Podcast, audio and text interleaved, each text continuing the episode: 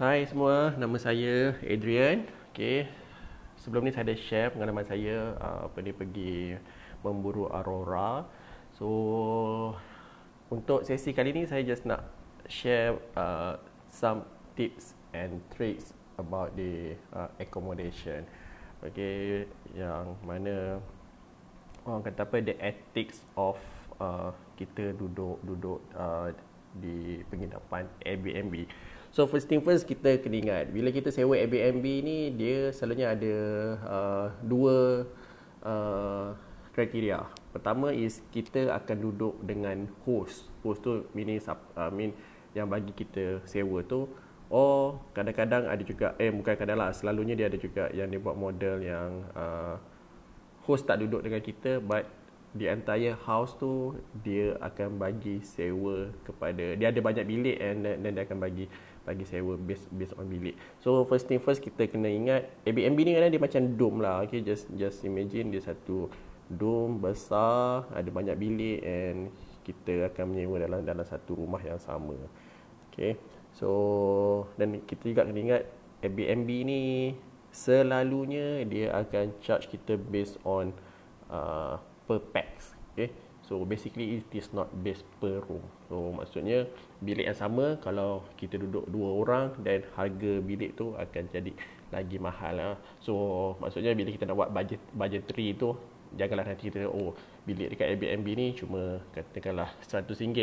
Uh, so bila bahagi dua dia jadi RM50. No, actually bila kita dua orang then you have to darab by dua lah. And then satu juga nah benda yang ini kita nak ingat dekat kalau kita duduk menginap di Airbnb ni is the best is kalau kita duduk lama kat situ sebab uh, dia ada uh, incur charges charges yang is not hidden tapi uh, apa tu yang kita kena bayar one time. Contohnya uh, cleaning fee So basically kalau kita duduk 10 hari ataupun kita duduk satu hari, cleaning fee is tetap sama. So untuk lagi jimat dan kita duduk apa ni, uh, better kita stay lama dekat situ. And basically kriteria yang kita nak duduk situ kita, kita kena tahu sama ada kita duduk dengan host ataupun kita duduk dengan uh, just just uh, penyewa-penyewa yang lain. Dan kita juga nak kena tahulah whether tempat tu is uh, dia dia allow kita memasak ke tak ataupun dia ada facilities untuk kita simpan apa ni barang basah contoh peti ais or dia benarkan kita untuk uh, basuh baju sama ada percuma ataupun berbayar selalunya benda tu you can uh, tengok dekat apa ni uh, website Airbnb tu dan dia akan bagi tahu dah apa facilities yang di provide oleh host or yang ada dekat rumah tu. And then uh, apa ni Okay, selalunya katakanlah kita duduk dengan rumah yang host tak tinggal bersama uh, most likely bila kita nak check in tu dia akan pakai self check in yang mana dekat rumah tu dia apa dekat luar pintu tu dia akan ada safe apa ni deposit. Uh, apa dia panggil safe deposit box ke apa tu. Safe safe locker box uh, which you will be given dia dengan dia punya apa tu uh, key. Uh, just masukkan je apa combination lock key tu buka ambil kunci tutup masuk dalam bilik and then dia akan ada lagi satu uh, safe box. So daripada situ uh, kita boleh ambil apa ni kunci untuk ke bilik kita pula. Right? Uh, so selalunya macam itulah kalau kita duduk di tempat yang bukan host tinggal bersama dia akan ada two layers of security whereby sebelum kita masuk rumah tu and then after kita masuk rumah tu.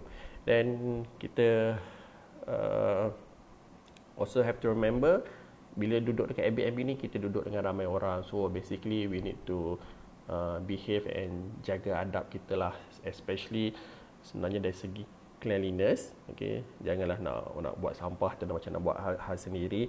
And then uh, yang kita kena ingat lagi satu is uh, tentang uh, menggunakan barang-barang yang sharing basis ni. Contohnya peti ais uh, apa ni pinggan mangkuk lepas tu uh, mesin basuh apa semua tu so make sure mesin basuh lepas kita guna tu cepat-cepatlah kita ambil jangan tinggal je kat situ because orang lain pun nak guna juga Contoh dalam peti ais pun sama juga. Bila kita tinggalkan barang kita dalam peti ais tu, please make sure that kita letak kita punya nama so that orang tak apa tu simply ambil barang kita tu. And sama juga kalau kita dah tengok ada nama ada nama orang dekat barang tu, janganlah kita pun simply ambil.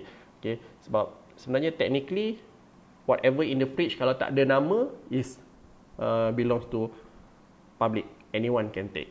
Uh, so bila kita ada nama tu then then uh, apa tu tahulah oh, ini siapa sipolan-sipolan punya. So basically that is the uh, apa ethics and understanding. Tak ada nama maksudnya akikah lah siapa boleh boleh pakai.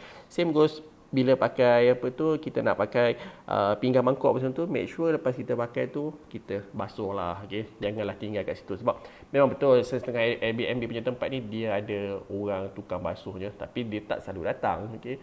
so nak sementara nak tunggu dia datang tu memang sempatlah bertimbun dulu so why not lepas kita pakai dan kita terus basuh? Dia sama juga dekat bilik air ke apa semua tu. Basically apa yang ada dekat dalam bilik air tu shampoo sabun ubat gigi semua uh, selalunya belongs to anyone. Siapa-siapa pun boleh pakai. So make sure lah bila kita pakai tu taklah kita membazir ke apa semua dan kita pakai secara berhemat and then lepas dah pakai tu kita simpan lah balik semua tu. Dan apa tu lagi satu konsep the best thing about is macam Airbnb ni is that is the best place for you to mingle dengan kawan-kawan yang lain okay? Uh, apa ni? You know sharing your knowledge apa ni? Share, sharing your experience apa semua. Tu so yeah basically that is it lah bila kita duduk kat Airbnb ni. So ingat eh dia bukan macam hotel right hotel ni is a place that is you know punya privacy level is different. So that you duduk kat bilik you dan tak ada orang kacau man your own business. But Airbnb is a different thing lah. Alright? Okay so that is uh, saya punya perkongsian untuk malam ni.